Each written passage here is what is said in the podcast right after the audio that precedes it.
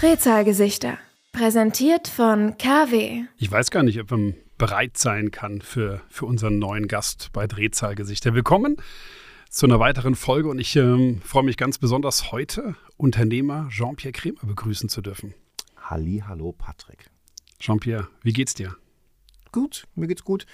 Heute Morgen war relativ viel Stress, wo du noch angekommen bist. Hast ja gesehen, da war meine Stimmung noch etwas angespannter. Ähm, Essen Motor Show steht an. Viele Projekte sind so in der Endphase, nochmal ein paar Pläne geändert. Aber im Großen und Ganzen geht's mir ganz gut und ich arbeite viel an mir. Drehzahlgesichter, ein Format, das sich mhm. mit Menschen befasst, beschäftigt, die natürlich die Drehzahl ins Gesicht geschrieben haben. Mhm. Und ich glaube, wenn man in Deutschland sich für das Thema Automobil interessiert, kommt man an deiner Person nicht, nicht wirklich vorbei, oder? Ja, das kann gut sein. Ob ich das gut finde, weiß ich nicht. ähm, manchmal habe ich selbst das, also von mir selbst das Gefühl, dass es auch irgendwann überdrüssig werden kann, ähm, wenn einfach dieses Thema J P-Performance oder vielleicht sogar die Figur Jean-Pierre zu eng äh, gesiedelt oder zu eng äh, gepflastert in diesem ganzen Automobilteppich sich so widerspiegelt. Das ist mir mal aufgefallen. Da habe ich ein Video gemacht für Mercedes und in der Werbung vorher war ein Spot von mir mit Porsche. Und da habe ich mir auch gedacht, so, nee, das, das kann als Zuschauer, kann das nicht geil kommen. Ne, dass du dir denkst, dieser Typ ist einfach überall unterwegs.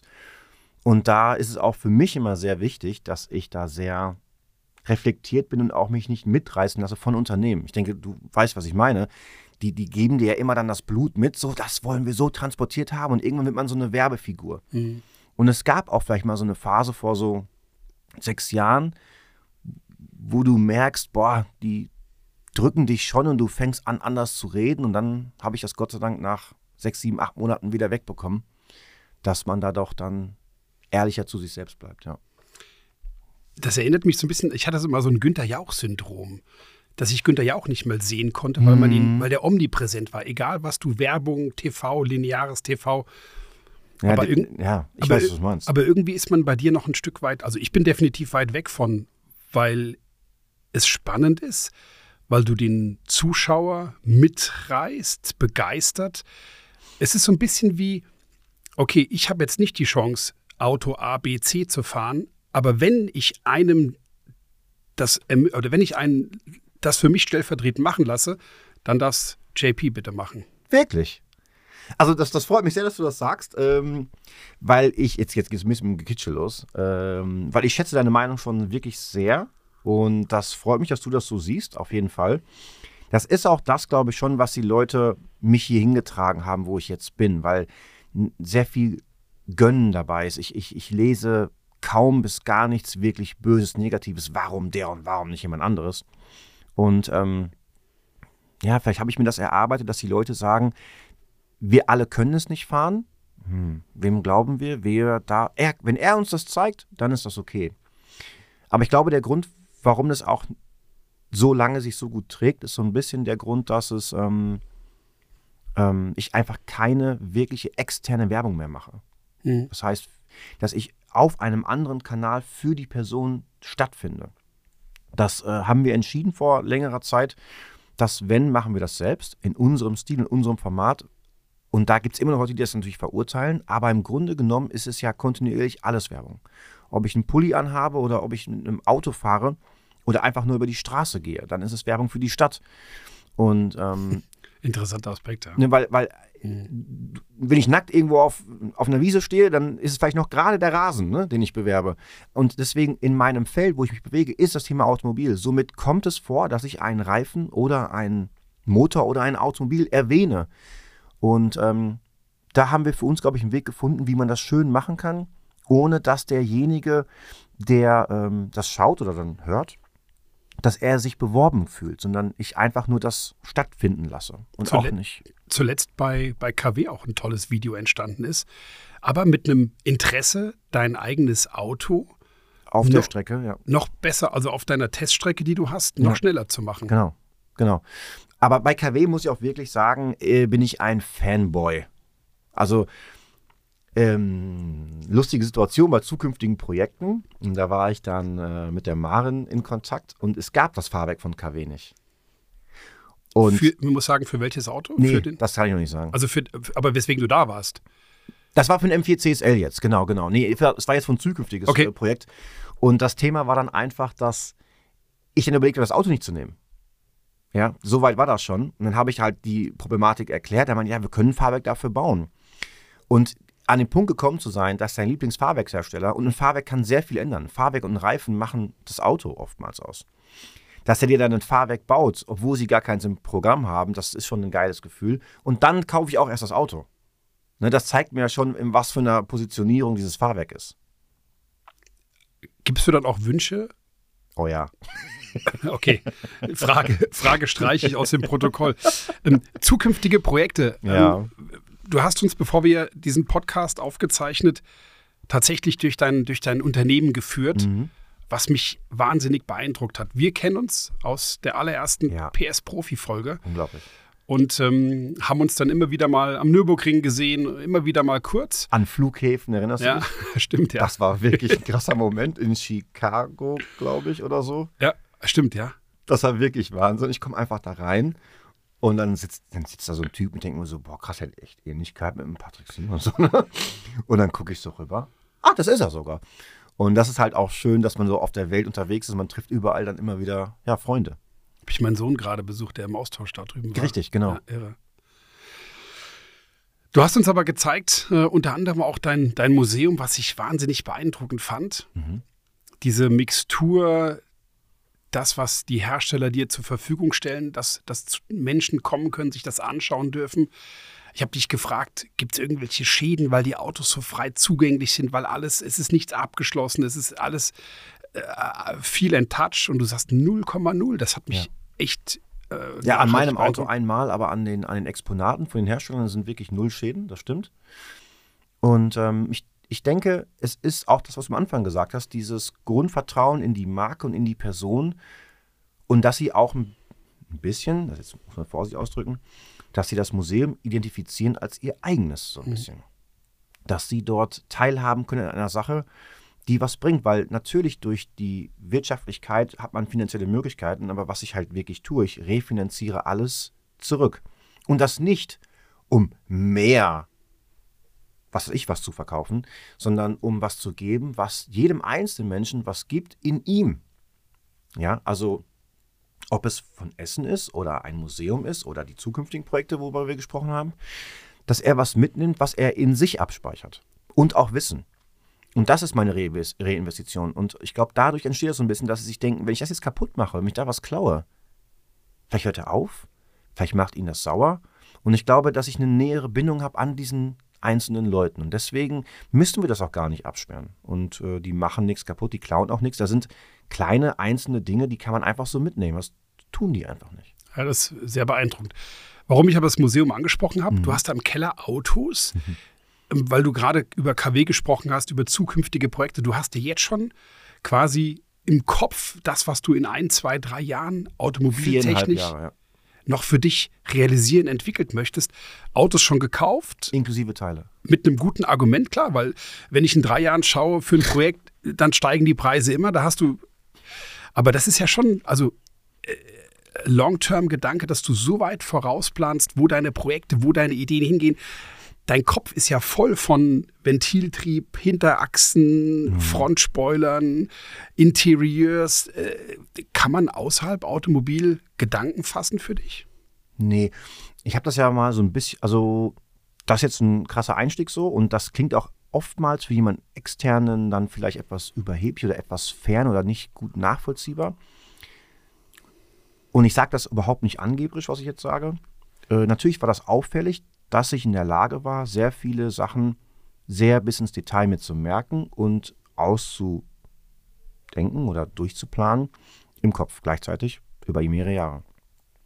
Und dann kam natürlich und auch meine Traurigkeit, die ich auch über sehr viel Zeit hatte und auch immer noch habe, die ich aber jetzt mehr und mehr verstehe, ähm, kam halt dieses Asperger-Thema halt auf. Und natürlich, äh, wenn man sich da mehr und mehr mit beschäftigt, äh, weiß man, dass da halt auch verschiedene Stränge anders angeflossen sind. Ne? Also wie zum Beispiel der Ölkühler beim normalen Auto dann ja, Motor und dann vielleicht nochmal einen Kreislauf durchs Getriebe. Und bei mir ist halt einfach Getriebe und dann Motor oder sowas. Und dadurch sind halt einfach gewisse Dinge so möglich. Was ich auch merke in meinem Umfeld und auch für meine Mitarbeiter, manchmal ist das sehr schwierig, weil ich mir denke, das weißt du doch. Ich habe gedacht, das wissen die auch alle so. Mhm. Aber das ist halt einfach nicht so der Fall. Und dadurch sind, glaube ich, sehr viele Dinge möglich geworden, die halt dir da einen gewissen Vorteil geben. Aber auch gleichzeitig dieses private Leben und Denken einfach gar nicht in mir so stattfindet. Und da auf dieser Reise bin ich gerade, deswegen habe ich vorhin gesagt, ich arbeite sehr viel an mir, dass ich versuche, ähm, einen privaten Jean-Pierre zu, falsches Wort, entwickeln oder zu erleben, zu erarbeiten, um dort Sachen zu machen, die nicht damit zusammenhängen. Das klingt jetzt plump, aber das ist für mich kaum möglich und sehr, sehr schwer, weil ich meine Welt in mir so gebaut habe, die einfach zwischen Schlafen gehen und dann wach sein und das, dazwischen ist halt einfach das. Und ähm, ja, da auf der Reise befinde ich mich gerade, dass ich halt versuche, privater zu werden und mh, emotionalere, wärmere Dinge, die nicht technisch sind, zu erleben und zu fühlen und zu sehen. Aber es ist in Deutschland wahnsinnig schwierig durch deine... Durch Kaum deine möglich. Bekanntheit, durch deine Präsenz, ja. Spielen da U S A-Reisen eine Rolle, wo man ja. einen Jean-Pierre gar nicht, also ich gehe mal auf. davon aus, der Straße gar nicht so wahrnimmt, wie das in Deutschland der Fall ist? Ich sag mal, in Amerika ist es am Tag zweimal. Mhm. In Deutschland? Ich war jetzt bei dem N F L-Spiel in München und da war es wieder einer der Tage, wo ich, ich wollte das Spiel unheimlich gucken und ich wollte auch, wollte auch da bleiben und ich bin auch da geblieben, aber wo die Leute es für mich schon so machen, dass ich es eigentlich nicht mehr will. Weil, und das, das mache ich, nehme ich ihn auch nicht übel, weil jeder Mensch leider nur sich sieht und er möchte ja nur diesen Moment. Er kann nicht projizieren, dass das ganz viele wollen. Und auch in dem Moment, wo ich das tue, dass andere das sehen und das animiert die anderen zu sagen, hey, weißt du was, yo, ich will auch ein Bild. Und da war das so, dass das irgendwann in der, in der normalen Öffentlichkeit außer Kontrolle gerät und auch sehr unangenehm ist. Aber was soll ich machen? Also ich kann nur gehen. Aber ich wollte es wirklich gucken und auf dieser Reise, auf der ich mich gerade befinde, wo ich wirklich mehr erleben möchte, kann ich nicht wieder in mein Schneckenhaus zurückgehen. Und das ist halt echt ein, ein Spagat, der nicht lösbar ist, für mich gerade. Ich weiß nicht, wie das Lösungsrezept aussieht. Aber haben die Menschen Verständnis, wenn du sagst, es, es gibt jetzt kein Selfie? Nein. Also, also ja, hier im Gebäude ja. Und das wissen die Leute auch hier in der Firma, die hier hinkommen, ja, aber es gibt ja auch ganz viele Leute, die mich mal so mal gesehen haben und sich denken, aus Gag, hey, komm, der ist im öffentlichen Leben, das ist ein Promi, der will ein Foto ja mit mir machen, das ist ja, das will er ja, dafür macht er das Promi-Ding ja. Der natürlich nicht, der denkt sich, wenn ich dann Nein sage, da gab es schon Reaktionen, die echt nicht schön waren, die ich auch nicht vergessen habe, das zeigt ja schon, mhm. wie extrem sie sind, die dann hinterher schreien, das ist dein Job, das musst du machen, das ist deine Aufgabe und wo du dir denkst, nee, das ist absolut nicht meine Aufgabe. Aber das verstehen die dann auch nicht. Und oftmals ist ja auch dann eine Selbstbewusstseinsproblematik. Der springt schon über seinen Schatten, springt diese Person, spricht diese Person an. Der mhm. gibt eine Negativreaktion. Und dann verlangt es sehr viel Selbstbewusstsein von der anderen Person, da drüber zu stehen. Mhm. Was passiert? Er wird aggressiv. Oder er fängt an zu pumpen. Und da schon manchmal unangenehm. Dennoch muss man, glaube ich, sagen, wirst du ja... in der öffentlichen Wahrnehmung, also wenn man Kritiken liest, wenn man Kommentare liest, doch wahnsinnig positiv wahrgenommen. Also es gibt ja ganz selten ähm, Kommentare unter irgendwelchen Videos, die, die gegen dich sind, gegen das, was ihr macht seid. Mhm. Ich glaube auch die Person, die das, die das Bild nicht bekommt und auch dann negativ reagiert, ich glaube auch in ihm bin ich auch positiv abgespeichert. Ich glaube, dieses Nicht-Kriegen-Wollen von dem, was für ihn ja so salopp einfach schnell ist. Mhm. Ich glaube, das ist es. Aber für mich ist das Fotomachen schon eine intime Sache und ist auch für mich jedes Mal belastend. Ich weiß, wenn man diese Essen Motor Show Bilder sieht, dann denkt man sich, was redet der für einen Quatsch? Da stehen einfach ein paar tausend Menschen. Wieso ist das belastend für ihn? Ja, ist es trotzdem. Aber ich habe auch ein unheimlich geringes Selbstwertgefühl zu mir. Ich kann mich durch alles durchmachen. Also das ist mir aufwumpe dann. Mir geht es aber danach dann schon immer relativ dreckig. Aber ja, du hast recht. Die Menschen nehmen uns sehr positiv wahr und das, soweit bin ich jetzt, das kann ich so sagen, ich glaube, das ist auch nicht unberechtigt, weil wir sind ein sehr reines Unternehmen. Sehr rein und sehr, sehr bedacht für den Besucher oder für den, der uns gut findet. Mein Steuerberater sagt manchmal, was machst du da? Ja, ähm, weil äh, wir viel zu viel Geld wegtun, ja, und viel zu wenig Gewinn einfahren, weil ich mir dann denke, boah, das ist so geil. Da denkt dann jeder, das machen wir teuer. Ich denke mir, das ist so geil, das müssen wir billig machen, weil damit alle das kriegen, damit alle Spaß haben. Das ist meine Philosophie. Ich glaube, das ist das, was, was ich eingangs gesagt habe, dass die Leute dir das gönnen, dass du es stellvertretend für, für jeden, der Auto verrückt ist, der Auto mag, der Klamotten mag, ist ja auch ein wichtiger, wichtiges, wichtiger Teil des geworden. Unternehmens mittlerweile mhm. geworden, mhm. dass du stellvertretend das für sie erleben darfst. Und ja, mega. Ich finde auch, das ist, ich, ich, ich, ich, jedes Mal, wenn ich, wenn ich das sage, was ich jetzt gleich sagen will, denke ich mir, boah, jetzt hast du es einmal zu viel gesagt. Gefühlt ist ja auch die Halbwertszeit von, von einem J P-Performance abgelaufen. Weil in der, in der Position, wo wir jetzt so sind, so lange, so hoch zu stehen, ich weiß nicht, wann es das schon mal gab. zwei Komma drei Millionen Abonnenten alleine bei YouTube, eins Komma drei Milliarden Aufrufe. Wenn man die ganzen Stunden zusammenzählen würde, die die Menschheit deine Videos geschaut hat. Und die Zahlen stimmen sogar nicht. Die Zahlen sind äh, viel zu tief, weil wir mussten ganz viel löschen. Aufgrund von GEMA vor drei, vier Jahren jetzt. Und wir haben, halte ich fest, ich glaube vierhundertfünfzig Videos gelöscht. Inklusive der Views. Wow. Genau. Das heißt, ich glaube, die Viewzahl ist jetzt bei zwei Komma noch was Milliarden Views. Das, war, das ist unglaublich. Gab ja auch zuletzt ein Video von, von einem YouTuber, der mal analysiert hat, diese ganze, das ganze Sehverhalten, Trendverhalten und so weiter. Ja, da sind wir auf eins. Das wo, wo, wo, wo, also jemand, der sich mit YouTube beschäftigt, wie er, das, das gar nicht passen konnte. Ja, er kannte euch beleidigt. Ja fast gar nicht, ne? Ich, genau. Ich, also kennen tun die ja schon alle, aber das ist einfach so, wenn das Thema Auto, dann ist das der Typ und wir gucken weiter. Zu den spannenden Themen, wo jemanden jemanden prankt oder wo jemand irgendwie jemand verurteilt, so dieses klassische YouTube-Thema. Und so ein bisschen hat es mich auch da gecatcht, weil er da so, er war so unfassbar überrascht. Und dann auch so in diesen Nebensätzen, die haben einen Trick. Die haben irgendwas rausgefunden. Sage ich mir einfach, nein, it's no front, aber wir sind wirklich fleißig. Montags bis freitags, seit Jahren, ohne Ausnahme, elf Uhr dreißig auf die Millisekunde genau, bringen wir unseren Video, unser Video. Und dann nicht zehn Minuten, sondern immer so zwischen zwanzig, fünfunddreißig Minuten. Und dann sage ich ganz einfach, Mäuschen, wer macht das denn? Und dann nicht einfach nur dahinsetzen, sondern immer Inhalt, immer Qualität. Es passiert immer etwas. Jeden Tag. Das ist ja ein Riesenaufwand. Und dann denke ich mir, wie, also, das, das weiß er vielleicht nicht, ne? Aber dann denke ich mir so, wie kannst du da verwundert sein? Wir geben uns so viel Mühe für unser Publikum, ihnen wirklich in der Mittagspause oder am Tag, jeden Tag etwas zu bieten. Das tun die anderen nicht. Mhm. Punkt. Ist, ist deswegen bewusst elf Uhr dreißig gewählt worden, um die Mittagspause ja. mitzunehmen? Dass die Menschen an ihrem Arbeitsplatz, wo ein P C ist? Weil ich es mir gewünscht habe. Okay. Ich, hab, ich, ich projiziere fast alles von mir weg. Wie soll der Pulli, wie soll das Auto, wie soll das Design sein? Wann wäre das gut? Wie soll der Burger aussehen oder so eine Zimtschnecke? Das ist alles von mir und deswegen ist es für mich auch so wichtig, dass ich alles selbst mache. Von den Klamotten, über die Rezepturen in den Sachen, die wir essenstechnisch machen, von den allen.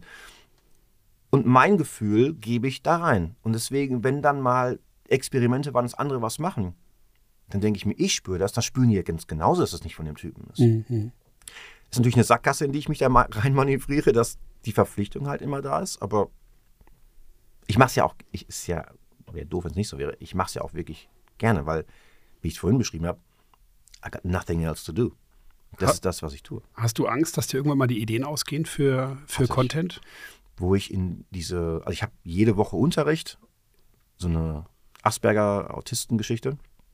Und die haben äh, mich sehr krass eingestellt.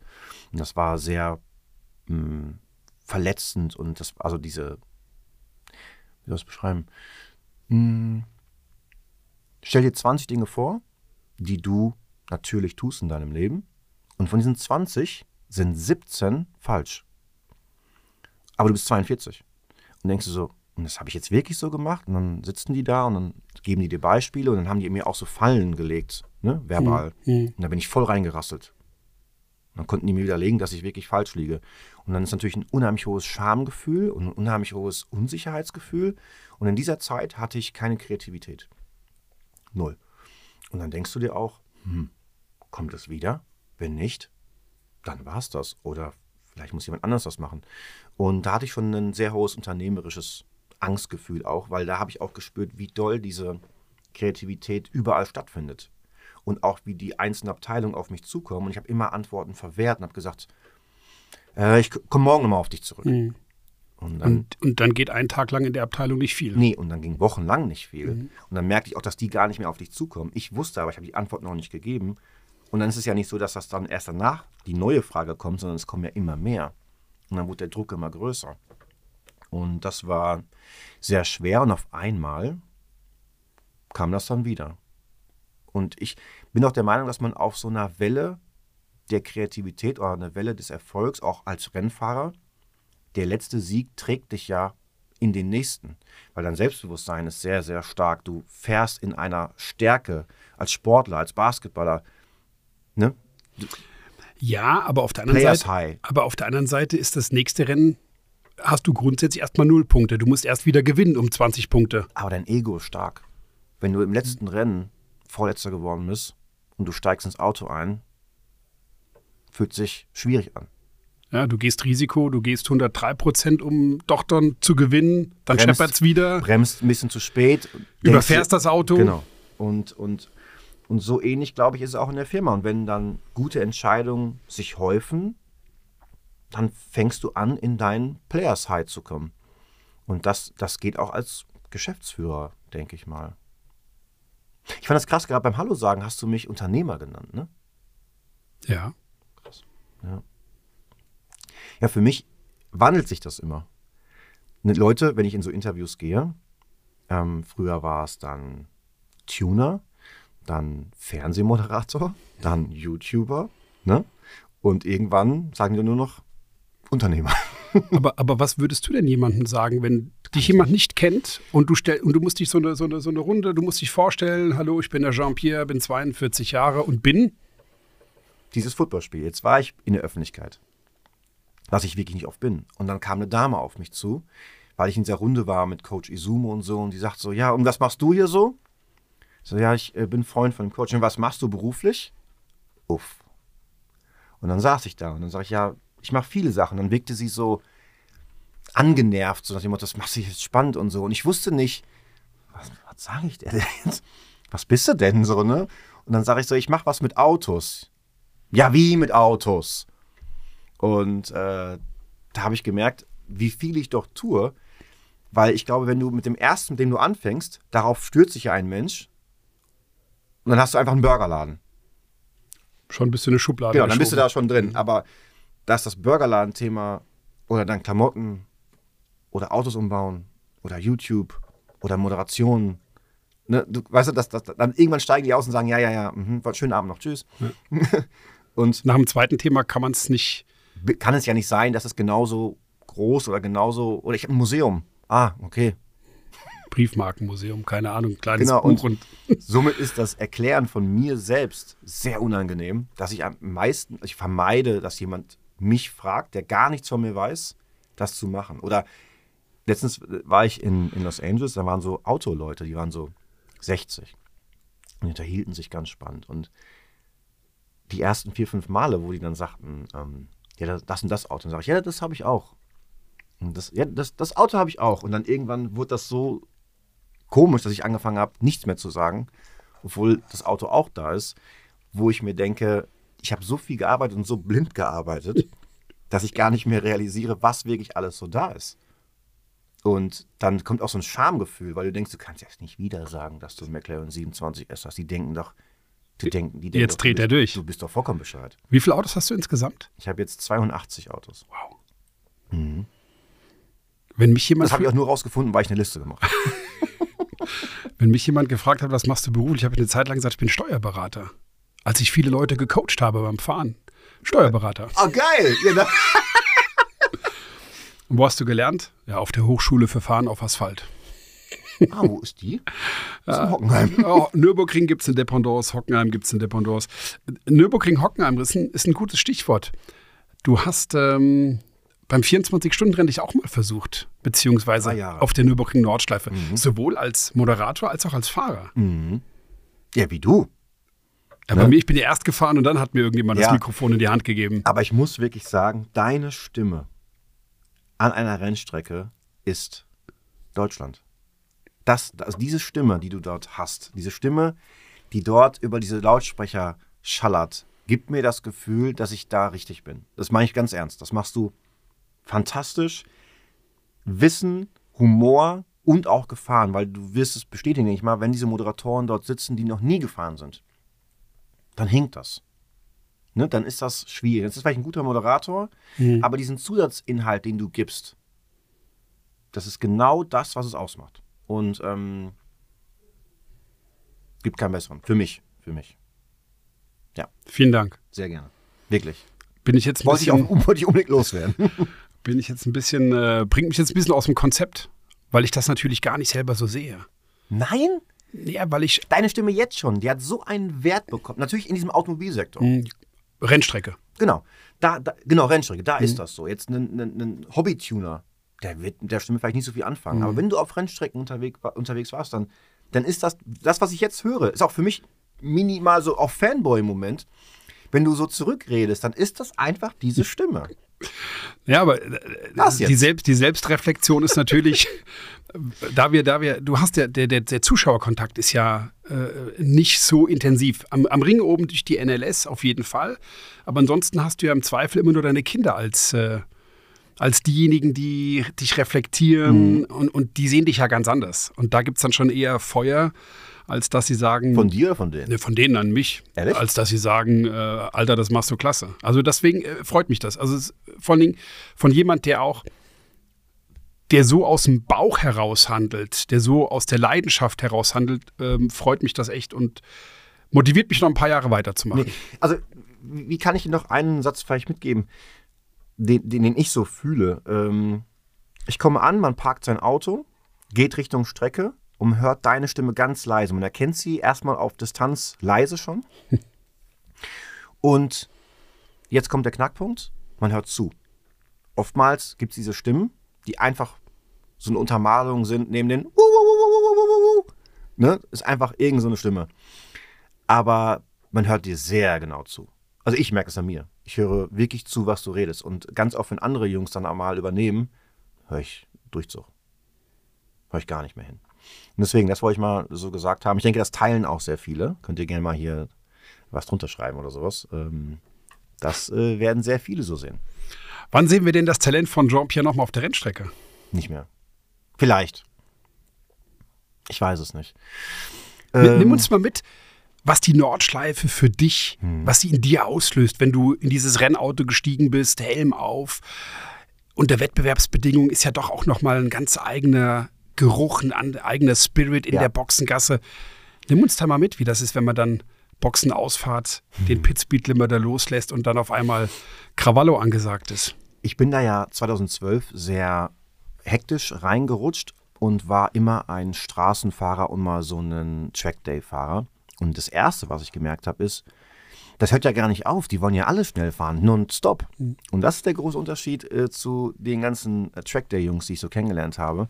Die sagen, die sind auch alle Rennfahrer. Nein, ein Rennen fahren ist ein Anfang und ein Ende. Und am Ende wird geguckt, wo du stehst. Ein Trackday-Fahrer, das ist eine ganz andere Baunummer. Das ist was ganz, ganz anderes. So, das war der erste Punkt. Du kannst nicht mal eben so ein bisschen Ruhe machen und dann mal wieder angasen, sondern... Nicht den passenden Moment suchen, wann ich jetzt idealen Bedingungen habe für meine mhm. Top-Rundenzeit, die ich an den Kumpels kommunizieren Zum kann. Zum Beispiel das oder dass ich mal ein bisschen Pause mache so. Ne? Nordschleife ist ja wirklich auch mal ein bisschen lang unterwegs. Sondern nein, sondern wenn du rausfährst, heißt das, wenn das Auto es hergibt und der Reifen es hergibt, dann gibt es Feuer. Bis der Tank leer ist. Bis der Tank leer ist. Da hatte ich einmal. Ähm, und das, äh, das war der, der erste Punkt, der mich so beeindruckt hat. Dann das wirkliche viele Slick-Fahren, also wie viel mehr Grip-Niveau da dran ist, das Rantasten an dieses andere Grip-Niveau. Dann durch das Grip-Niveau werden Stellen, die mit einem P K W-Reifen gar nicht so aushebeln, das Auto, auf einmal aufgrund der höheren Geschwindigkeit, die du aufbauen kannst, hebelt das Auto auf jeden Fall ganz anders aus.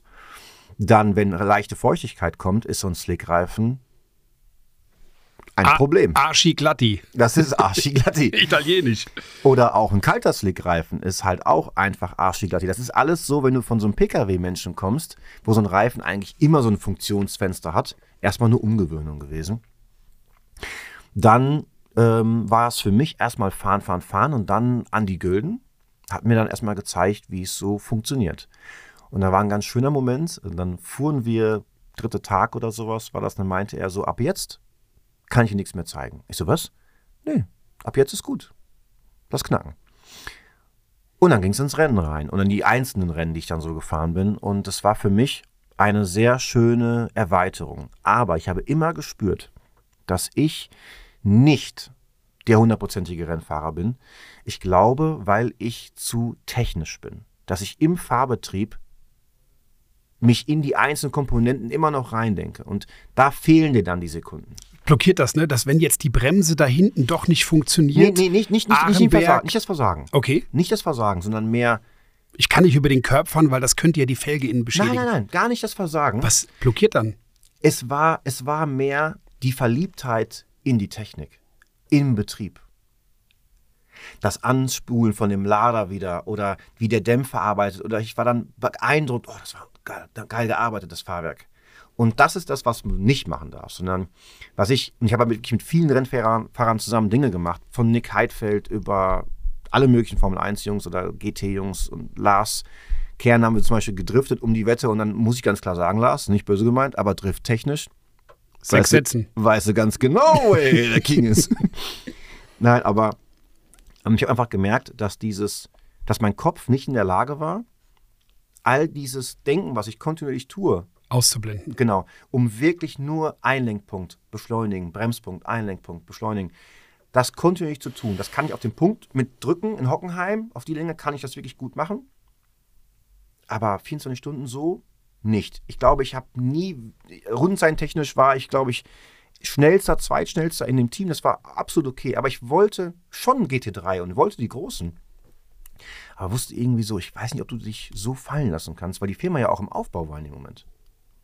Deswegen sage ich vielleicht, weil ich bin nicht jetzt irgendwann in der Lage, freier zu sein, das zu können. Aber das Querfahren, was kein nicht vergleichbar ist, ne? Viele sagen, das Querfahren ist genauso anspruchsvoll oder äh, Drag Race oder sowas. Das ist es aus meiner Sicht natürlich nicht. Weil ein Rundstreckenrennen hat viel mehr Facetten und viel mehr Faktoren und eine viel höhere körperliche Belastung als dass das Driften tut. Ja, wobei, ich meine, du musst bei einem Rundstreckenfahren schneller reagieren auf das, was ein Auto macht. Da hast du beim Driften aufgrund der niedrigeren Geschwindigkeit ein bisschen mehr Zeit. Aber ich finde, die Geschwindigkeit ist hoch geworden. Aber ja, aber ich finde Driften wahnsinnig anspruchsvoll. Also zumindest, aber, aber, guck mal, ich, gut, ich, ich, ich, ich fahre keine Driftautos, die halt extreme Lenkwinkel haben. Mhm. Ich bin noch, ich ich bin noch Drift-Challenge in Hockenheim gefahren damals, als wir mit Serienbuden darum geballert ja, sind. Ja, ich weiß. Und das halt, hab das, ich geguckt. Das Grenz, den, der Grenzbereich war halt schon immer so Messerschneide. Ne? Du bist ja eigentlich immer, du provozierst das Auto, dass es abfliegen soll und dann halten. Holst du es wieder zurück, im Zweifel, im besten Fall hältst du es, dass du genau auf dieser, auf dieser Klippe lang balancierst. Ja, wenn wenn das, da, da, da merke ich auch, wenn du drüber redest, das ist das, glaube ich, wo ich mein ja, höchstes automobiles Fahrtalent gefunden habe. Und äh, das hat auch ein bisschen so gedauert, so, ne, bis das so war. Aber ich, ich kann jetzt ganz klar sagen, in dem Moment, wenn du das kannst, dann ist es, dann ist es auch einfach wieder. Dann ist mhm. es auch scheißegal, was, wie, wo, gib her, los geht's. Und ähm, es ist, es ist einfach auch einfach, es ist kurzweiliger, es ist sehr extrem in dem Moment und es hat eher, das wirst du, denke ich mal, bestätigen, einen unheimlich hohen Befriedigungsgrad. Mhm. Aber es ist dann rein vom Wettbewerb her wieder so der Trackday-Charakter. Mhm. Kurz für dich zwei Ecken abliefern und dann ist wieder so ein bisschen... Oh, durchatmen, oh, knapp. Mit den Jungs schnacken, kurz nochmal die GoPro angucken, was war da genau für ein, für ein, für eine, für ein Winkel dran. Ich würde aber nochmal kurz auf das, auf das Slick-Thema Nordschleife zurückkommen. Ja. Weil wenn wir uns angucken, was gerade die Nordschleife in den vergangenen Jahren für Entwicklungen im, im Asphalt? Dämpferbereich Ach so, mh. gebracht hat, fällt mir auf, ich fahre entspannter in einem Rennauto auf der Nordschleife als in einem Serienauto. Ja, ein Serienauto, das ja... Lineares Gripverhalten. Jetzt wirfst du schon wieder mit Begriffen um dich herum, die ich ja, also in meiner Studienzeit in der Hochschule für Fahrt auf Asphalt nie drangenommen habe. wir haben immer aus dem Bauch heraus argumentiert. Du, da sieht man schon wieder, dass dein Approach einfach technisch ist. Du willst das gleich wieder erklären, was der Dämpfer, ja, also jetzt wie auch immer. Beispiel, ich würde es so beschreiben, positiv-negativ äh, Reifenprofilanteil ist halt im Profil zu erkennen. Ne? Du mhm. hast halt einen Asphaltkontakt und hast halt auch einen Verdrängungskontakt, wo halt das Wasser verdrängt werden kann. Und äh, mit dem dementsprechenden Lenkwinkel sind die einzelnen Auflageblöcke manchmal nicht schön positioniert oder können dir dann halt dieses schwammige Aufbauverhalten in so einem Reifen wiedergeben. Und das ist das, was der Straßenfahrer kennt. Und auch wenn es sein Auto, sein Reifen, dann weiß er das. Und dann weiß er, das ist ein E sechsundvierzig M drei, wenn du mit diesem Michelin über einen gewissen Winkel kommst, dass er dann so ein bisschen wegknicken kann, weil du dann einfach der, diese Rille dann kommt und dann springt er so ein bisschen darüber. Ein Slick hingegen ist halt komplett Auflagefläche. Der hat nur positiven Anteil, Anteil und liegt halt auf. Hm. Gibt ihm einen sehr weiten Grenzbereich. Nur wenn der abreißt. Sehr hoch, aber schmalen Grenzbereich, also ja. Sehr hohes Grip-Level, aber schmaler Grenzbereich. Genau, eigentlich. Ja. Also mhm. wenn er weg ist. Vorbei, adios. Adios. Und deswegen, ich finde es auch immer äh, mega geil. Und da gucken meine Jungs auch immer, wenn so einer in so einem Rennauto so, so einen Drift hinlegt und fängt das Auto wieder ein, dann sage ich, das war richtig krass. Und sage ich, das war gar kein richtiger Drift. Und sage ich, glaub mir. Viel weniger Lenkwinkel, was die Autos haben. Das war Lichtgeschwindigkeit an dem Lenkrad. Das war wirklich... Was, was mir aber auffällt, ist gerade so Hatzenbach-Eingang rechts mhm. über den Curb. Mit dem Rennauto fährst du den Curb-Volley. Mit einem Straßenauto fahre ich eher drumrum, weil gar nicht mal der Reifen und das, das, die Seitenführungskraft, sondern wenn der von dem Curb runterfällt, mhm. ein Straßenauto wippt nochmal ein zweites Mal nach. Das Rennauto... Aber trotzdem stellt ja fest, also muss ich ja feststellen, dass eine, eine Renndämpfertechnologie weiter ist als das, was der Straßendämpfer anbieten kann, weil er natürlich eine breitere Spreizung abliefern muss, weil er... Ja, hier darf ich es jetzt sagen, da sage ich ganz klar V fünf. Okay, damit haben wir das auch geklärt. Nee, ist doch wirklich so. Aber es ist genau das, was man bei K W ja macht. Ne? Man entwickelt im Rennsport und dann können es Leute, die es gerne hätten für den Trackday, für den Extremfall, fahren. Auch für ihren, für ihren Straßenbomber. Und das Zeug funktioniert. Ich würde es einfach... Ich würde ich würde einen Rand halten, wenn es nicht so wäre. Diese, diese V drei, also V drei war lange Zeit so ein sehr hohes Feld. Aber ich muss jetzt wirklich sagen, der Unterschied zwischen der V drei und der V fünf, doch, das ist nochmal, das ist nochmal das Gleiche. Aber ich muss auch sagen, ja, auch wenn das jetzt vielleicht nicht so gut ankommt, Serienfahrwerke haben sehr krass zugelegt. Sind mhm. sehr gut geworden. Was ich aber nur finde, ist, dass ein Serienfahrwerk sehr spitz abgestimmt ist. Es braucht diesen Reifen, zum Beispiel B M Ws. Wenn du das Serienfahrwerk nimmst, die grundsätzlich schon eine hohe Härte haben, obwohl es ein heckangetriebenes Auto ist, du hast das Gefühl, das Auto ist gemacht zum Driften.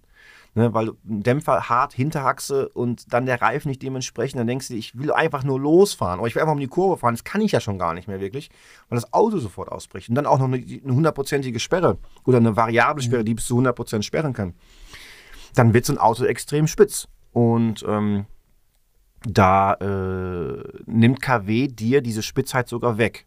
Das sage ich auch immer in den Videos. Mhm. Das Auto wird einfacher, schnell zu fahren, aber dieses äh, giftige Ausbrechding ist, hast du mit dem Serienfahrwerk fast mehr.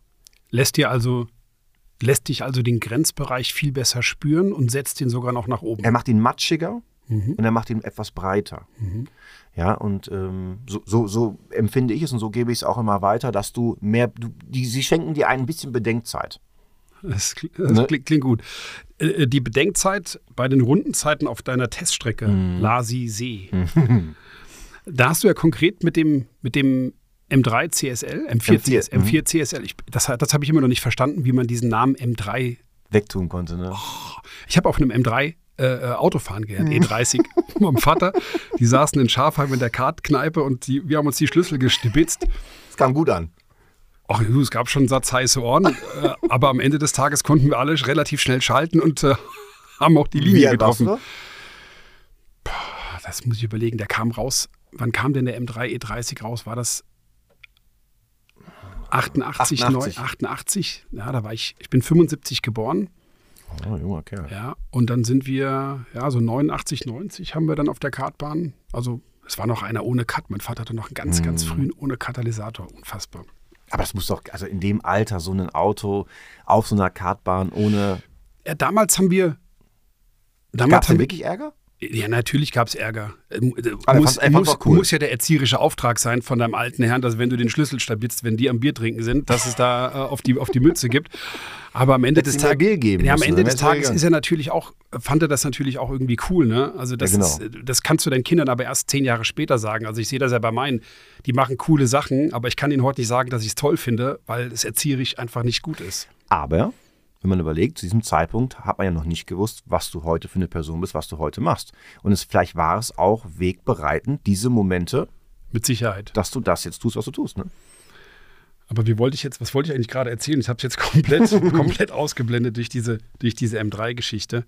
Fahrwerk V fünf. M drei, M vier, den Namen, so kamen wir da drauf. Aber eigentlich war ja die Frage, ähm, du hast den Umbau äh, auf deinem M vier C S L mhm. ja auch rundenzeitentechnisch mal dokumentiert. Mhm. Ähm, Was bringt dann so ein Fahrwerksumbau V fünf? Also wenn man ja doch auch durchaus Geld in die Hand nimmt, ja.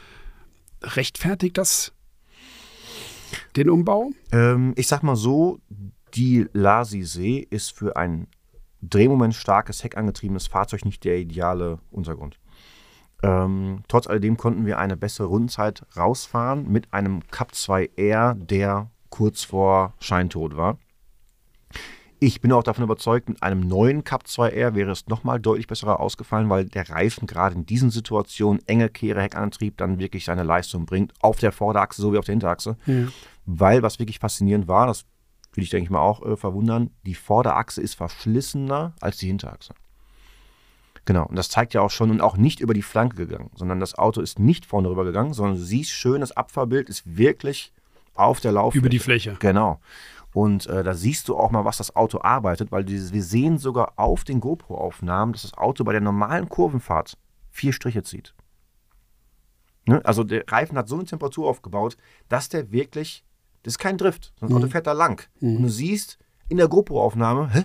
Es baut so viel Grip auf. Wo, wo, wo, wo, da kommt der Striche hinterm Auto. Na gut, das ist ja letztendlich was die Aufgabe des Dämpfers, dass der Kontakt über die gesamte gehalten Lauffläche wird.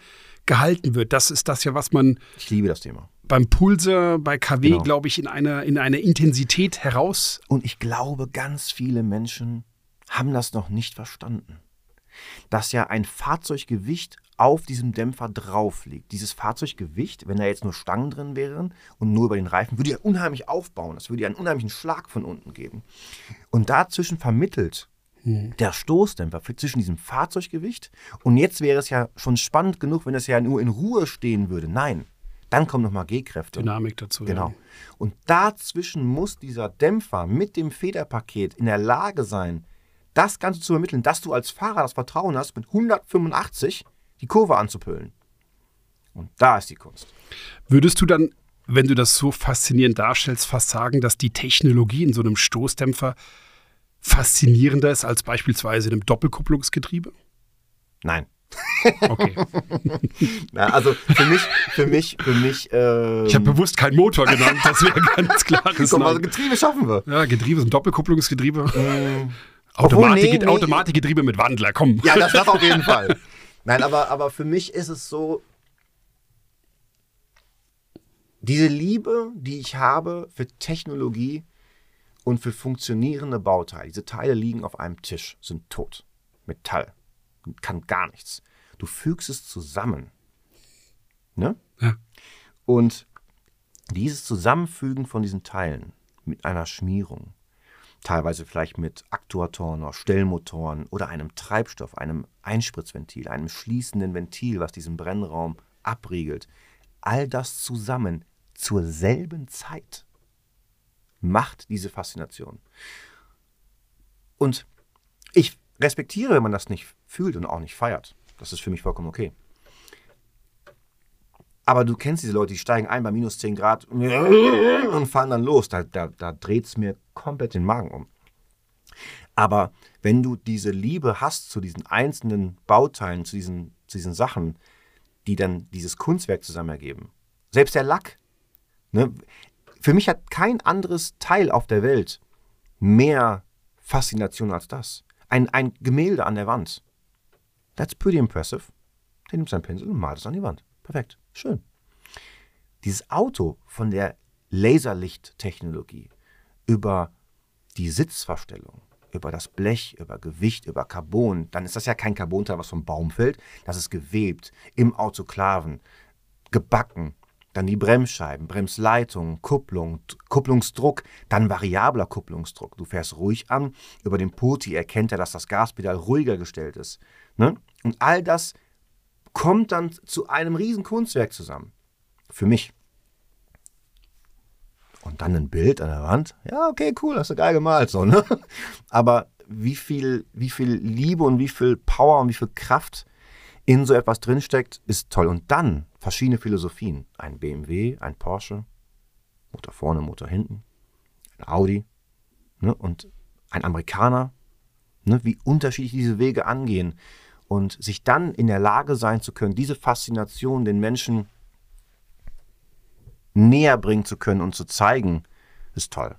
Bewerben Sie sich bitte jetzt für den Wirtschaftsmotor Deutschland, die Automobilindustrie. Und das kein Lobeslied auf, auf Technik. Also, nein, ja, und, und wir nein, leben in Deutschland. Nein, und, und aber es ist, es ist toll, dir zuzuhören bei dieser Begeisterung. Also das vis-à-vis zu erleben und nicht über den Bildschirm gibt nochmal, es sind einfach nochmal ein paar Prozent extra für mich gerade in dem okay. Moment, diese Leidenschaft zu spüren, die du, die du einfach lebst.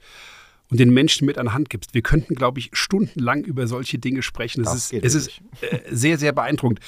Du hast viel über Porsche, du hast jetzt über B M W gesprochen, über die Amis. Aber deine eigentliche Leidenschaft gilt doch den Japanern. Ist das so? Ich kann kein Kind hervorheben, wo ich sage, das ist jetzt das und das. Ich bin Porsche in mir sehr dankbar, weil mir das Unternehmen Porsche geholfen hat, als junger Typ, ohne Kohle, ohne Vision, ohne Zukunft, dass sie einfach diesen Vertrauen mir gegeben haben. Deswegen ist Porsche für mich eine ganz andere Wertung, als es ein Japaner kann. Ich finde, die Japaner machen aber trotzdem, und die haben in den neunzigern wirklich Autos gebaut, so roh und so fies und auch so tunbar, dass das für mich einen sehr besonderen Stellenwert hat. Ich finde auch das Design immer noch wirklich, wirklich toll. Ich fange an, italienische Autos zu mögen, muss ich wirklich sagen. Ähm, weil sie auch nicht so gut funktionieren. Ne? Also weil sie mehr Charakter haben. Sind unsere deutschen Autos zu perfekt geworden? Ist ein, ist ein neuer G T drei R S? Ich denke sogar auch, dass die Autoentwicklung widerspiegelt, wo wir uns als Menschen hinbewegen. Weil da sind so viele Forscher, die auch eine Marktforschung betreiben. Wenn du dir den neun neun zwei anschaust, natürlich ist es ein neun elfer. Und er bringt auch alle Attribute mit und er ist auch besser als der vorherige. Aber ist besser wirklich das, was der neun elf-Kunde wirklich will? Oder entwickelt sich der neun elf-Kunde, weil er so hörig ist oder so verliebt ist in seine Marke, mit dem Produkt mit? Und das ist, glaube ich, was passiert. Ähm, ich glaube, würdest du als Marke Porsche denen ein anderes Produkt geben, würden sie mitziehen, was auch etwas roher ist. Ne? Und natürlich ist natürlich eine hohe Wirtschaftlichkeit dazwischen. Man kann dann die R S-Modelle bringen. Na, man, nur, nur ein G T drei. Oder nur ein R oder ein Touring oder dies oder das. Das heißt, das machen die schon ganz gut. Aber trotz alledem, glaube ich, ist unterm Strich ist alles ein Tunen und Modifizieren von einer Grundbasis, die schon zu perfekt ist. Ja, das macht Hyundai zum Beispiel, finde ich, sehr gut. Die Autos haben die genug Technologie drin, um halt ein, um die Zulassung zu bekommen weltweit. Aber die sind schon sehr roh. Und das merke ich immer wieder, wie doll man das doch vermissen kann und wie viel Spaß das dann doch macht. Zu fahren. Also als Fahrer oder sprichst du jetzt als Tuner? Als nee, als Fahrer. Als Fahrer. Als Tuner, nee. nee. Warum nicht als Tuner? Äh, Motorsteuergerät, Motor im Hyundai ist beides nicht so tunerfreundlich. Da ist das bei anderen Herstellern doch etwas attraktiver. Aber als Fahrer schätze ich den Hyundai i dreißig N zum Beispiel schon sehr. Ähm ich könnte jetzt da schon, ich, ich, ja. ich will nicht zu weit ausholen, aber es ist, Toyota macht auch einen fantastischen Job im Moment, muss ich wirklich sagen. Sie bringen Autos in einer Zeit, wo es eigentlich eher devoter rangehen muss, hauen sie Knaller raus, die sie Jahrzehnte nicht so rausgehauen haben. Der, der, klar, ich, ähm, alle. Ja. G R-Jahres. G R-Jahres meine ich genau. Ne, G R sechsundachtzig. Mhm. Supra, Supra Hand, der Supra handgeschaltet. Um Gottes Willen, das ist ein, eine kleine Prinzessin. Das ist echt ein ganz tolles Auto. Der, der Automatik ist gut, aber jetzt als Schalter... Bombe. Boah, ja, da kommst du, steigst du, du würdest mit dem Grinsen aufsteigen, da würdest du sagen, boah, das ist aber geil. Wo sieht denn, wo, wo sieht denn in J P die automobile Tuning-Zukunft bei dem Wandel oder bei dem, was politisch gerade gewollt ist, mhm, und bei dem, was die Hersteller dann auch draus machen? Mhm. Wie viele Minuten habe ich? Die nachfolgende Sendung verschiebt sich um zwei. Hast du noch Bock auf das Thema Tuning, wenn du dir Elektroautos, ja, wenn du dir... Ja, ja, also ich... ich ähm, man müsste vielleicht ich, definieren, ich, ich was liebe. du als, als Tuning definierst. Ja, ja, also es wird immer um, um, umfänglich. Also mhm, das ist nicht dann nur aufs Fahrwerk oder Felgen äh, beschränkt bei mir, sondern für mich ist Tuning so, was ich auch später erst erfahren habe, für mich oder gelernt habe, das Auto muss besser sein nachher. Das Auto muss besser sein. Ja? Muss besser auf deine Ansprüche. Ähm, oder ins sogar insgesamt. Also ich habe früher Autos umgebaut, die habe ich kaputt getunt. Die sahen geil aus, aber die Scheiße hat nicht mehr funktioniert. Klassischer Disco-Tuner. Klassisch. Volles Rohr.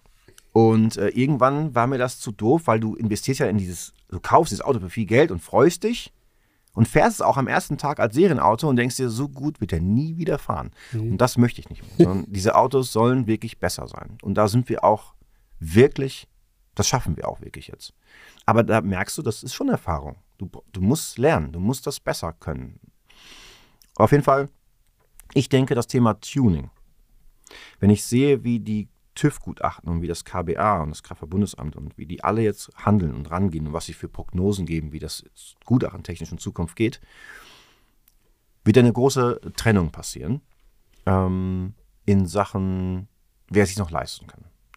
Auf der Reise werden wir schon relativ viele Unternehmen verlieren und ähm, wenn wir mehrere Unternehmen verlieren, wird auch weniger, wenn weniger Kunden auch bespielt, ne? Weil auch da Kunden bei verloren gehen. Und somit äh, ist meine Prognose, dass das klassische Tuning, dass eine Privatperson sich sagt, weißt du was, Inge, ich gönne mir Punkt, Punkt, Punkt. Dem gebe ich noch acht, neun Jahre, ne, so mhm, in dem Raum, also keine zehn. Da denke ich mal, wird das Thema dann vorbei sein. Oder so vorbei sein, es wird immer noch da sein, aber dann musst du schon wirklich in den Kern reingehen, dass die wirklich nur noch Autos umbauen. Und ähm, das Thema Elektro spielt da für mich gar nicht so stark rein, weil die Verbrenner, die wir jetzt da haben, sind da und ich sage auch, die besten Verbrenner wurden schon gebaut. Die besten Autos bis jetzt, die waren schon da. Ähm, neun neun zwei G T drei S ist vielleicht so der letzte Schuss, ne?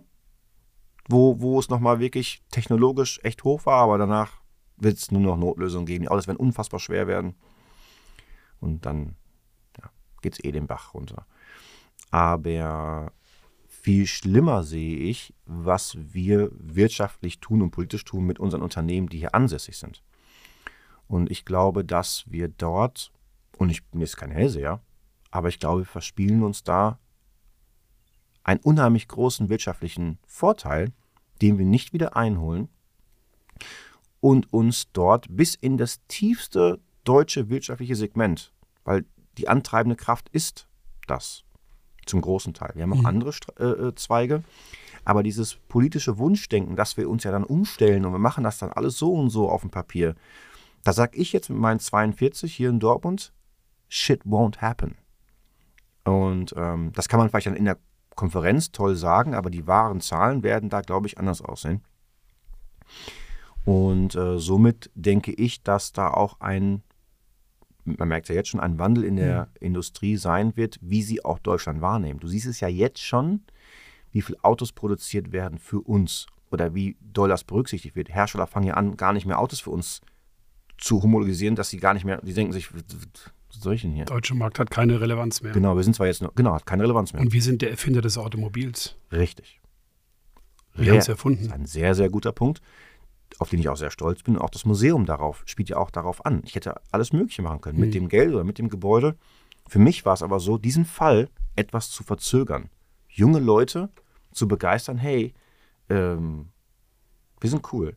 Und wir haben das gemacht. Und wir müssen uns auch nicht verstecken, was uns ja irgendwie gefühlt beigebracht wird. Als ob es das Autothema gar nicht gibt hier bei uns. Aber es kommt wieder bei den Jungen. Nicht so, wie ich es mir wünsche. Doch, doch. Ich finde geil, wenn es noch mehr wäre. Aber es ist schon, also ich habe drei. Mhm. Einer ist so ein bisschen begeistert, mhm. aber selbst der Älteste findet auf einmal Youngtimer-Klasse. Mhm. E sechsunddreißig, mhm. E sechsundvierzig B M W gekauft. Ja, da gebe ich dir recht. Das also ist, es kommt wirklich. Es kommt wieder. Ja, ja, ja. Also von daher ist der Ansatz da, gut. Ja. Bitte weitermachen. Aber Herr Krämer, bitte. Ja, ja, das, das, das werde ich auch, dass, dass wirklich junge Leute rangeführt werden, was Technologie kann und wie toll es ist und also auch Jobs dahinter sind. Mhm. Ja. Ähm, aber was ich sagen wollte ist, jetzt habe ich den Faden verloren, Sekunde. Ähm, diese, genau, diese Begeisterung in dem Hersteller geht ja auch verloren. Und ich glaube, da ist auch der Nährboden, wo die Jungs arbeiten, ein Problem. Ja, das, also was für Steine in den Weg geschmissen werden für diese Konzerne. Oh, die machen zu viel Gewinne. Ja, okay, da sind viele Gewinne, aber lass sie. Ja, das ist, das, das ist alles ein, eine Welle, die sich durchträgt durch das Land. Aber dieses Kleinhalten von diesen Dingen machen auch, glaube ich, unterm Strich minimal auch die Autos schlechter. Weil wenn man nämlich den ganzen Weltmarkt sich anschaut, ein Ami, ein Tesla, ein Hyundai, die fangen an, verdammt gute Autos zu machen. Und wir waren mal in einer ganz anderen Position. Ne? Dass die anderen Autos Lösungen waren. Das sind keine Lösungen mehr. Wie viele Probleme wir haben. Ich will jetzt, weil das ist das, das, das Problem, habe ich mir selbst erzogen. Wenn ich jetzt Namen sage, dann kriege ich dann wieder hintenrum einen auf den Deckel. Ähm, aber da sind große deutsche Hersteller, die haben sich in Sachen Infotainment und in Sachen Qualität und in Sachen Auto komplett, ich weiß gar nicht, welches Wort ich da nehmen soll, die haben sich ins Knie geschossen. Aber mit Anlauf. Verpennt. Weggeguckt. Ja. ja. Und das ja, ist, ist auch nicht ernstzunehmende Konkurrenz. So ein bisschen wie lineares T V und YouTube. Oh. Was ja so ein bisschen auch wieder deine Geschichte dann widerspiegelt. ja, ja, ja, ja, ja. Aber ja. dass du nicht irgendwelche Namen nennst, was du nachher bereust. Nee, also nicht, ich bereue es nicht wirtschaftlich, ich habe einfach keinen Bock auf die Diskussion. Verstehe ich. Ne? Und, ähm, aber ich glaube, jeder weiß oder sehr viele wissen, äh, wenn ich das so sage, wer gemeint ist. Ja. Es gibt bei Drehzahlgesichter eine Drive-Through-Penalty, eine Durchfahrtsstrafe in ja. Anführungszeichen. Danke für die Übersetzung.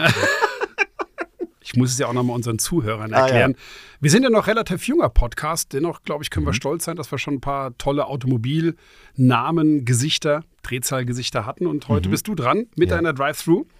Verbrenner oder Elektro? Verbrenner. Turbo oder Sauger? Turbo. Stahl oder Alu? Alu. Cabrio oder Coupé? Coupé. Über- oder untersteuern? Übersteuern. Top Gear oder Grip? Top Gear. Nordschleife oder Lasisee? Nordschleife. Bei Turbo, das ging relativ schnell. Turbo oder Sauger. Dennoch, beschreib mal, warum deine Begeisterung für den Turbomotor so, also zumindest für mich, dem Saugermotor überragt. Wir haben diese Abgase, die den Motor so oder so verlassen. Und ähm, der Herr Büchli hat dann einfach was Tolles erfunden, hat sich gedacht, so weißt du was, da ist ja eine gewisse Energie. Und diese Energie lassen wir einfach über ein Rad gehen und dann treiben wir dieses Rad an. Und dieses Rad hat auf der anderen Seite der Welle nochmal einen Verdichter und saugt Luft an. Und mit der Luft und mehr Benzin können wir das ja dem Motor wieder zufügen. Gleichzeitig im Moment, wo er es dem Motor wieder zufügt, produzieren wir wieder mehr Abgas. Noch mehr Abgas, noch eine höhere Drehzahl auf dem Verdiener, auf der, auf der Turbine.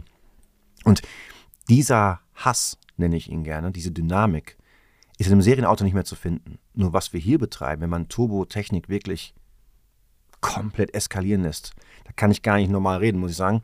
Wenn du wirklich auf dem Prüfstand mal wirkliche tausend, tausendfünfhundert P S wirklich in vollen Hass auf die Kurbelwelle ballerst und auf den Prüfstand rausballerst, dann, dann, dann, dann und wenn dann so Ami-Jungs dann hinter der Scheibe in den Burgerladen, ja, nichts zu jetzt nicht mehr Hubraum. Deine Mutter hat mehr Hubraum. ne? ne? Also es ist komplett Quatsch. Komplett Quatsch. Aber was geil ist, viel Hubraum und viel Lader. Das ist natürlich dann wild. Nur da ist es so, dass durch die modernen Lader und durch die modernen Motorsteuergeräte wir an einen Punkt gekommen sind, wo die Reifen gar nicht mehr, das geht gar nicht mehr. Ne? Also Amis bauen Autos mit dreitausend, viertausend P S. Das sind Dino-Queens, ne? Die machen ihre Leistung am Prüfstand. Aber äh, wenn du sowas fährst... Hat nichts mit, mit dem Streetlife zu tun. Nein, nein, nein, das ist nur Show und, und, und viel Tamtam und äh, jedes Mal kurz um aufs Maul legen, wenn du Gas gibst.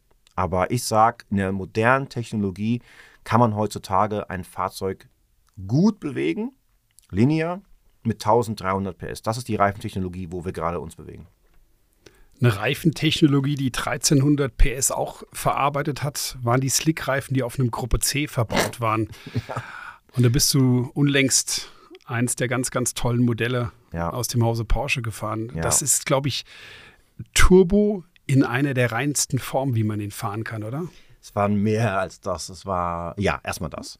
Ich glaube, jeder, der begeistert ist in Sachen Motorsport, hat dieses Bild vor Augen, wenn der Deckel hinten ab ist und du siehst diesen liegenden Motor mit diesem Geweih rechts und links und diese Lader hängen da.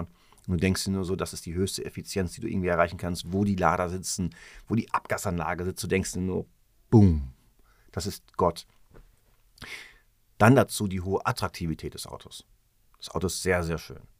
Und es gibt viele Rennwagen, die sehen nicht so gut aus, aber der sieht wirklich. Hat man, glaubst du, man hat das damals auch gesagt, als der vorgestellt wurde? Ich finde ja gerade bei den alten Rennautos, die Schönheit ist auch immer mit dem Erfolg gekommen. Also ein Rennauto ist dann schön, wenn er erfolgreich ist. Ja, das stimmt, das stimmt. Ja, in derselben Serie fuhr ja auch dieser Lancia, mhm. dieser Kuppel so ein bisschen. Ne? Mhm. Der war zum Beispiel eine hässliche Ente. So hat er gewonnen? Nein. Siehst du? Ja, das stimmt. Ähm, es gibt einen, der nicht der gewonnen hat als Rennwagen, den ich nicht ganz so schön fand, der... der Der ist schön, der, der ist schön. Aber der Toyota G T eins, kennst du ihn noch? Ja. Der rote. Unfassbar schön. Den fand ich nicht ganz so geil. Der war hinten so ein bisschen zu... Mega schön. Hat ja. aber nicht gewonnen. Nee, die letzte Runde. Ja, Ralf Kellners. Drama, Ende, ne? Un und Ihr, das Ding brennt. Richtig. Drama. Was hat Toyota in der ja, Motorsportkarriere auf die Fresse bekommen? Boah. Boah. Also dann... Warst du mal da in Köln? Nein, habe ich noch nie geschafft. Also ich war da und das ist auch ein tolles Zentrum und die haben alles, die haben alles da, was du dir vorstellen kannst. Alles. Und dann so in mir drin als Unternehmer denke ich mir auch, all die Scheiße steht hier. Keine Siege, wirklich. Kacke. Ja gut, jetzt haben sie die letzten Jahre ja, jetzt, jetzt dominiert. Geht's. Und da aber stehen die ganzen Buden auch. Aber jetzt kommt, jetzt kommt aber boah. Das ganze L M D H-Hypercar-Thema. Jetzt wird es nochmal, mhm. also Le Mans Neu. wird nochmal für mich jetzt richtig geil, was nächstes Autos Jahr angeht. Aus. Autos sehen richtig, alle sehen geil aus. Ja.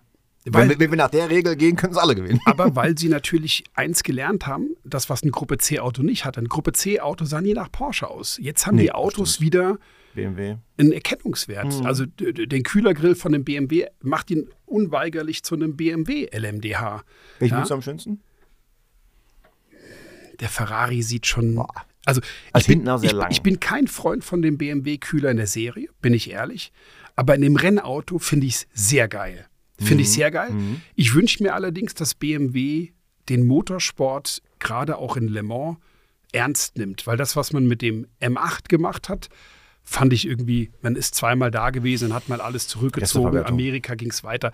Fand ich irgendwie, also das ist, war nicht, war nicht in Ordnung. Nee. Also ja. da, ich meine, das wird schwer, wenn wir das kurz noch, es kommen so viele Hersteller nach Le Mans und einer kann nur gewinnen einmal im Jahr. Da werden, das ist so ein bisschen das Formel-E-Phänomen, alle wollten in die Formel E, ja, dann haben irgendwie nur zwei gewonnen und alle anderen sind heulend nach Hause gelaufen. Aber das ist Motorsport. Äh, naja, ich meine, der Motorsport hat vor vielen Jahren eine Balance of Performance eingeführt, dass du äh, als Motorsportverantwortlicher deinem Vorstand argumentieren kannst, ja, wir haben, wir können gewinnen, ansonsten wird es gar kein Geld mehr geben. Aber das macht es natürlich auch schwierig und aber auch das könnten wir noch hundert Stunden ja, diskutieren. Ja. Ich glaube... Auch was für...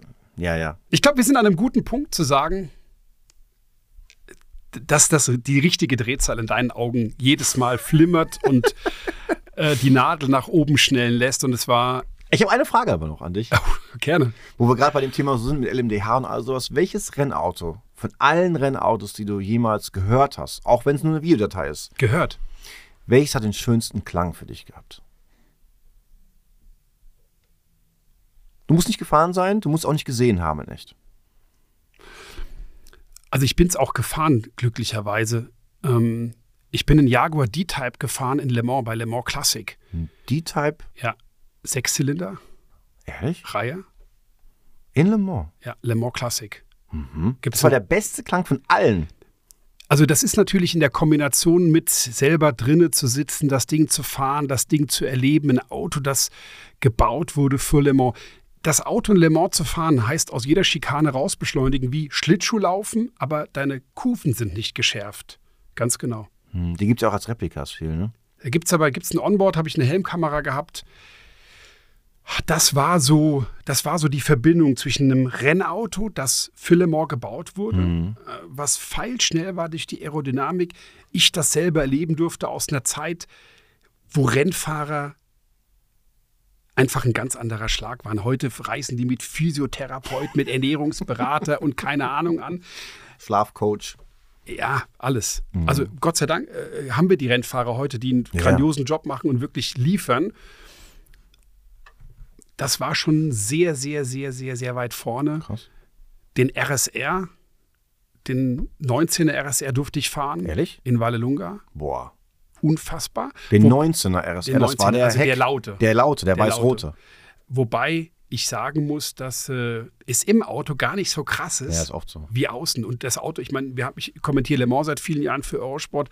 Dann gehen wir, wenn ich gerade keine Schicht habe, gehst du in die Porsche-Kurven, dann kommen die Dinger da angewichst. Bam, bam, runter oh. aufs Gas. Der Estre, der Leeds, die ballern die Dinger da durch. Da kriege ich, da krieg ich Gänsehaut toll, ne? ohne Ende.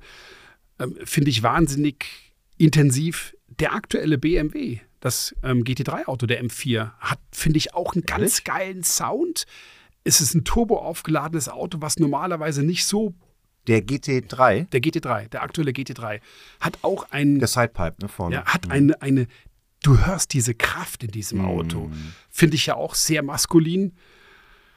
sieben acht sieben B, Mazda, der Vierscheibenwankel. Ja, ja, aber das ist mir zu...